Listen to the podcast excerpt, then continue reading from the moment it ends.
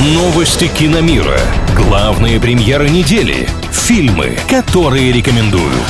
Киномания на правильном радио.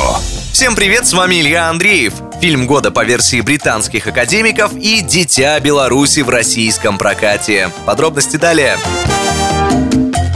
Названы победители премии «Бафта», которую ежегодно перед «Оскаром» присуждает Британская киноакадемия. Триумфатором в этом году стала военная драма от Netflix «На Западном фронте без перемен». Экранизация одноименного романа Ремарка удостоилась семи наград, в том числе и главной, победив в категории «Лучший фильм».